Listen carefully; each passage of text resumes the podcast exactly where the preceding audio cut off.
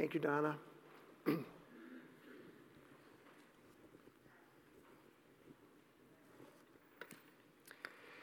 I hope you can see for what I'm thinking about by the, the verses um, God gave me for today. And um, the whole idea of creation wasn't just in Genesis. That if we accept Christ fully in our hearts, He creates new in us. I think that I should always begin with this when I'm speaking. We can never hear this enough. God loves us more than we could ever comprehend.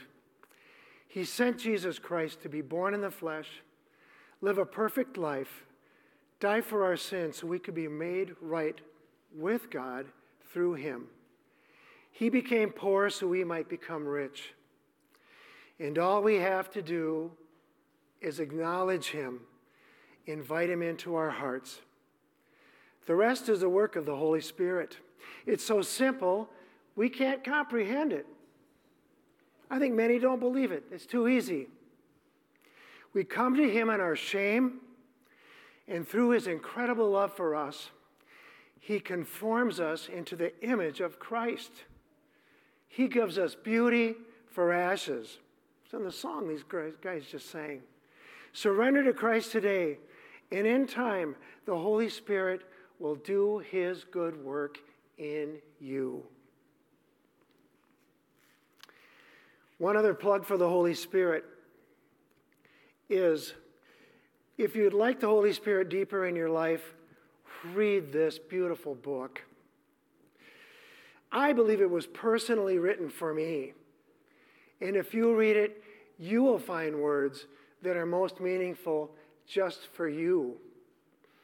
God made this for each of us at a personal level. You can't read it wrong. I read it from the beginning straight through to the end.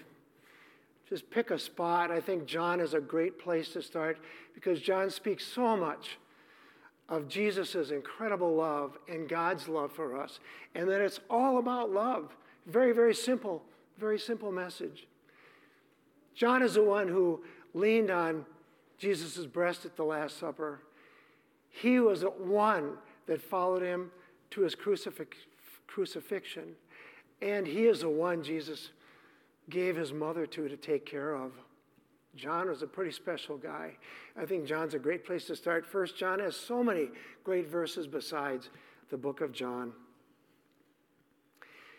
The words fill me with the Holy Spirit because the Holy Spirit inspired these words in a carpenter, in a tent maker, in shepherds, in all kinds of people. It's an amazing, amazing book. So, my point today is the Apostle John tells us in the beginning was the Word. The Word was with God, and the Word was God. We can assume that it's in God's nature to speak to us. I started reading the Bible over from the beginning. Gary's teaching creation on Tuesday mornings. My wife Barbara and I are teaching creation for the children in JAM.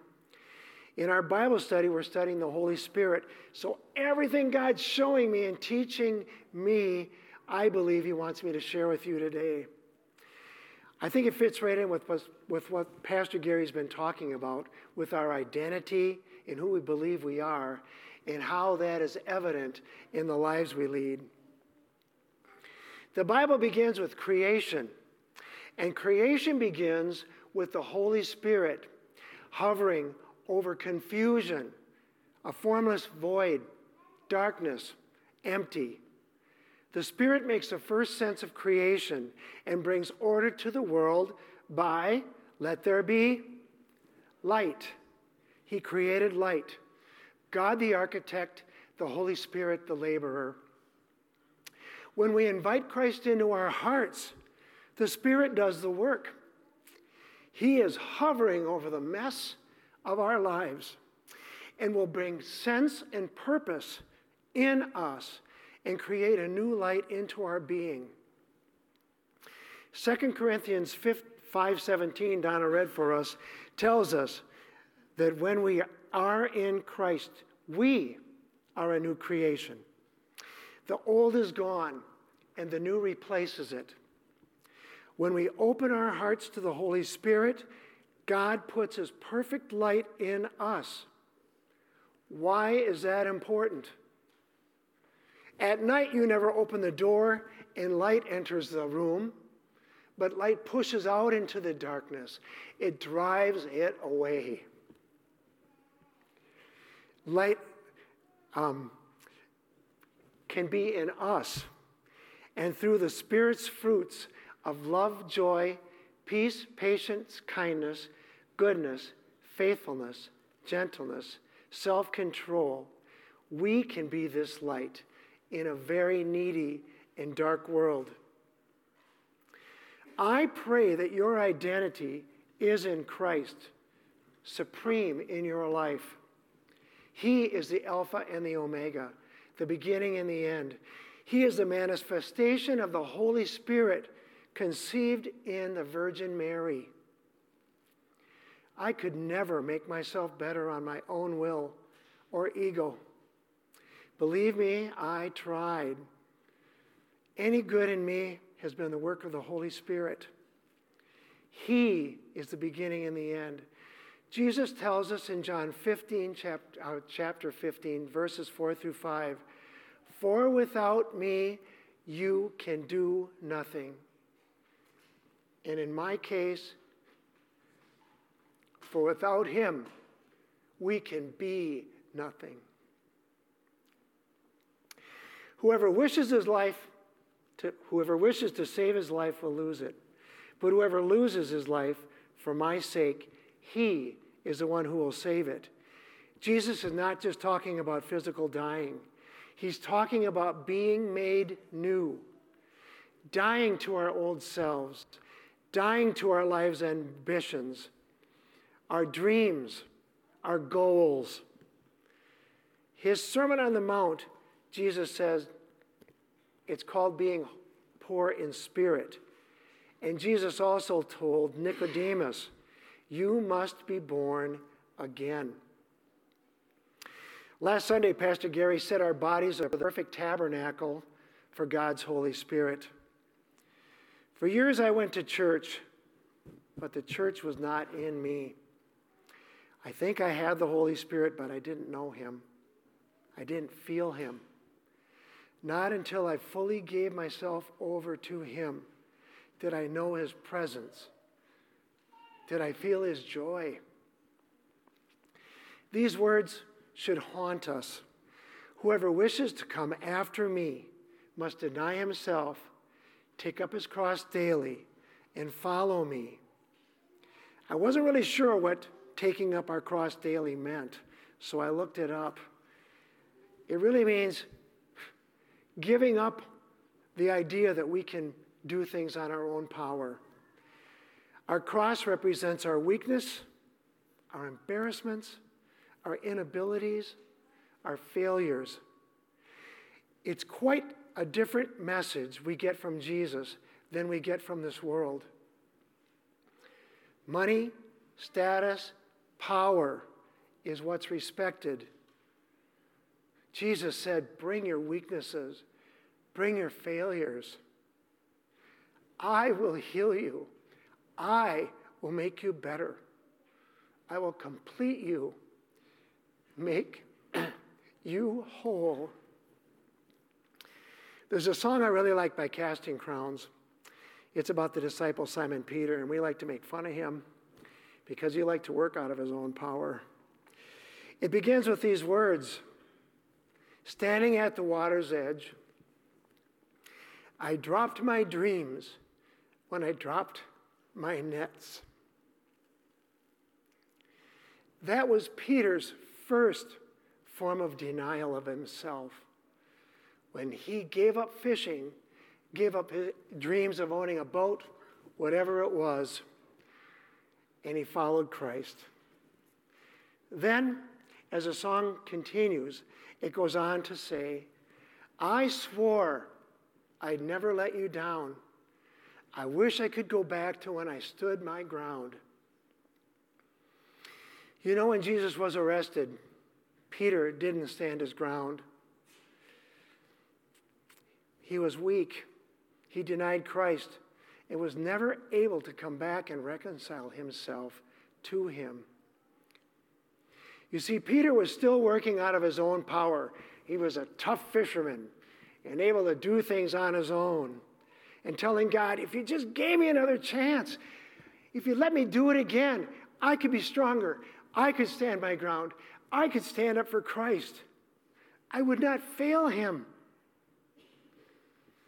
But in the end of the song, the resurrected Jesus tells Peter, When you let me, when you let the Spirit lead you, you will never be that man again. I have a much better plan for you. Trust me and follow me. Let go and let God. Have you released the power in your life to Him? His omnipresence, His unlimited power, or His omniscience, His knowing everything and in touch with all things. He knows His creation at a macro level. The heavens move in a, in a beautiful dance in harmony with each other.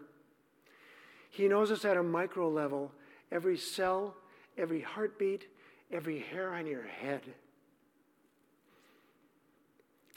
His power is so much greater than we can ever imagine. Trust and let go. Put your identity in Him. He has a much better plan for each of us. In reading the Bible, you're going to find verses that stand out to you and mean so much to you. I have a life verse, and this is it. It's Galatians 2:20. I have been crucified with Christ, so it is no longer I who live, but Christ lives in me. In the life that I now live in the flesh, I live by faith in the Son of God who loves me and delivered himself up for me. I have been crucified with Christ. On the day I asked God, His Holy Spirit, into my heart, and I released any power that I had to Him, I became a new creation. God's light entered me and filled me and gave me peace and joy I had never really known before in knowing him. I knew I would never be the same again. So it is no longer I who live, but Christ lives in me. Everything in my life from that point on has been to Christ's credit. When we are in Christ, we are a new creation. The old is gone, and the new replaces it. Surrendering to Christ is just the beginning. It's that invitation to the party. And we go to the party, we just don't want to stand in the doorway, but we want to come into the room, smell the smells of the food, be engaged with the beautiful people who are there in conversation, know the hosts Listen to the beautiful music. Be a part of what God's creation is. And like the parable of the sower, the, the Spirit is just a seed. We need to fertilize the soil, water the seed, give it sunshine, grow beautiful, deep roots, and then create a beautiful plant producing fruit for God. Seek God, read the Bible, pray, begin to know God's love, and share that love with other people. Tell of God's goodness in your life. So, that is the identity part of what Pastor Gary's been talking about. And now he's asking, how does that work out in your life? How is your identity evident in the life you lead? How does your faith act out in your life? I've taken the word ACTS, A C T S, and turned it into an acronym. Always credit the Savior. God's purpose in our lives is to make us holy. Our relationship with Him is really what counts. It's number one. Anything that stands between us and God becomes an idol. When the Spirit does work in us and we try to own that work, it sits on the front throne of our lives. It stands between us and God's amazing power and His influence. Hard to believe that pride can be that kind of a sin. God must always be on the throne of our hearts, not our accomplishments, not our status, not our wealth, not what we can do. It's all from the Holy Spirit. In Psalm 23, King David tells us, He leads me through paths of righteousness for His name's sake. Everything He leads us to are for God's glory. Always credit the Savior. Jesus on the Sermon on the Mount said, Let your light shine before men in such a way that they may see your good works and glorify your Father who is in heaven. Always credit the Savior. 1 Peter 4:11 Peter says, "Whoever speaks is to do so as one who is speaking the utterances of God. When you're speaking, do you think that you're saying what God wants you to say? And whoever serves is to do so as one who is serving by the strength which God supplies, so that in all things God may be glorified through Christ Jesus, to whom belongs the glory and dominion forever and ever. Always credit the Savior. We can never do enough in our lives to put God in our debt. He's never going to say, Wow, what an amazing thing. I owe you for that. Or, How did you do that? That's amazing. It's all His work. It begins and ends with Him. In 1 Corinthians 10:31, Paul says, whether then you eat or drink, whatever you do, do all to the glory of God. Eating, drinking, getting in your car at the end of the service, going out to dinner, all can be done to God's glory. The way you speak to your children, the way you talk to your friends at work, your attitude can all be to God's glory. Always credit the Savior. I know any good in me is from the work of the Holy Spirit in my life because I tried on my own. I try to be a better husband, a better father, a better friend. The problem is not with me trying, I'm sorry, the problem was with me trying on my own in my feeble, broken human effort. I've gone from thing to thing to thing in my life looking for fulfillment. And I finally found something worth learning more about to keep pursuing, straining toward, knowing more fully, feeling Him and knowing Him. God loves fills me, it softens me, it draws me closer, it gives me incredible peace and joy, and it never exhausts me. It's all His work, it's all the Holy Spirit, and I can't take credit for any of it. Always credit the Savior. When you act in the name of Jesus Christ and show God's love in your life, I pray that it's to His glory. For whoever loses his life for my sake, he is the one who will, fi- who will save it. May God bless these words to your heart. And I pray that you come to Him, tell Him you are sorry, that you ignored His strength and His power, and surrender to Him today. You will never be that man or that woman again. Pray, read the Bible, and always credit the Savior. Amen. Will you please stand?